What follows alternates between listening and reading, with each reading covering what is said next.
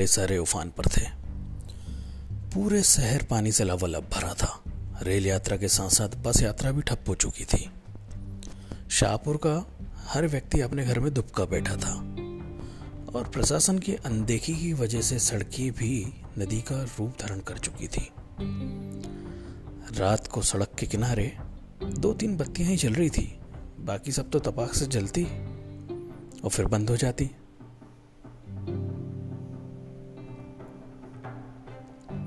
लेकिन अनामिका को चैन कहाँ था?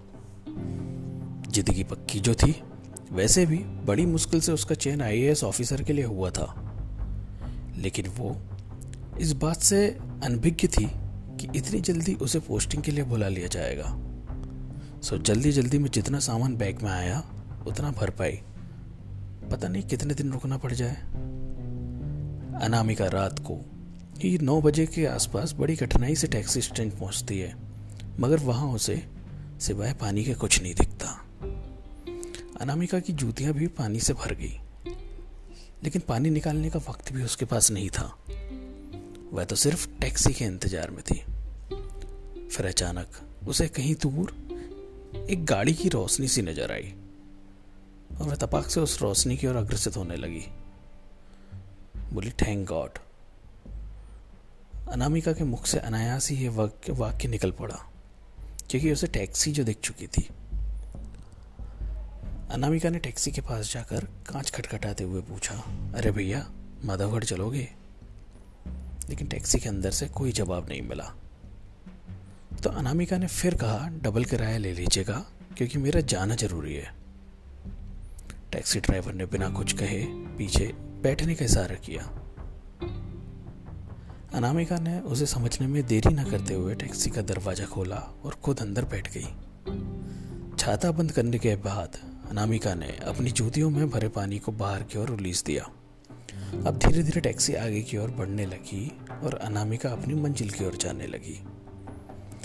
अनामिका अपने शहर को बड़े मग्न होकर देख रही थी, क्योंकि इसी शहर में उसका बचपन और आधी जवानी गुजरी थी। आखिर होती भी क्यों नहीं? इतने प्यार से जो पली थी शहर की परछाई में। लेकिन बचपन तो बीत गया। बस बचपन की यादें उसके जहन में बसी थी। अनामिका ने मोबाइल को पर्स से निकाला ताकि समय का भी अंदाज़ा लग सके। अरे, अभी तो दस ही बजे हैं। और माधवगढ़ लगे जाने में करीब करीब दो घंटे लगेंगे। तभी अचानक की तंद्रा टूटी, क्योंकि टैक्सी एक पानी से भरे गड्ढे में जा गिरी थी। उफ, अब यही बाकी रह गया था, अनामिका ने कहा। टैक्सी ड्राइवर ने टैक्सी को आगे की ओर बढ़ाने की कोशिश की, मगर टायर गड्ढे में जा गिरा था। टैक्सी ड्राइवर एजेड था, नीचे उतरा, धक्का लगाने की कोशिश की, लेकिन उम्र अधिक होने के कारण वो गड्ढे को, गड्ढे से टायर को बाहर नहीं निकाल पाया।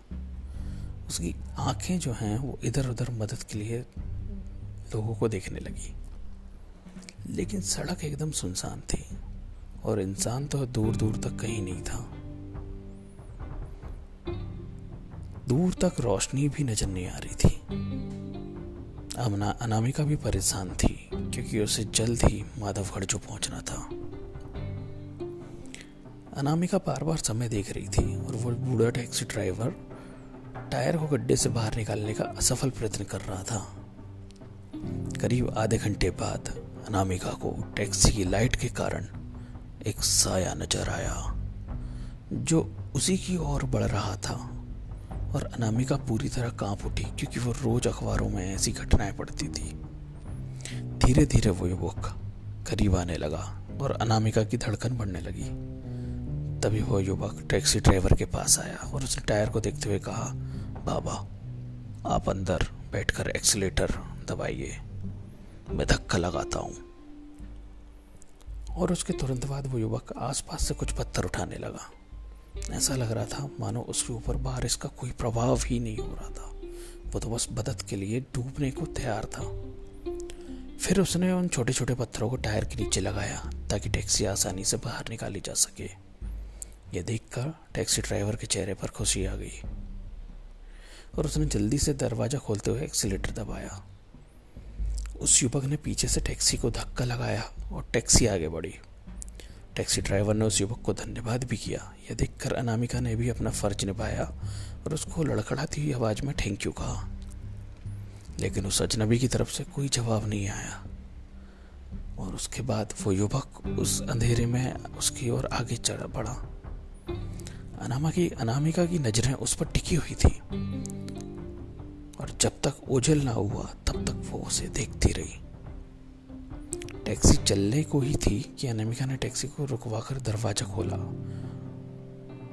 और बाहर पड़े हुए बटुए को उठाया, जिसे देखकर वो दंग रह गई। क्योंकि उस बटुए के अंदर एक ड्राइविंग लाइसेंस था, जिस पर लिखा था, अज्ञात शर्मा, मकान नंबर 124 सराय मोहल्ला। माधवगढ़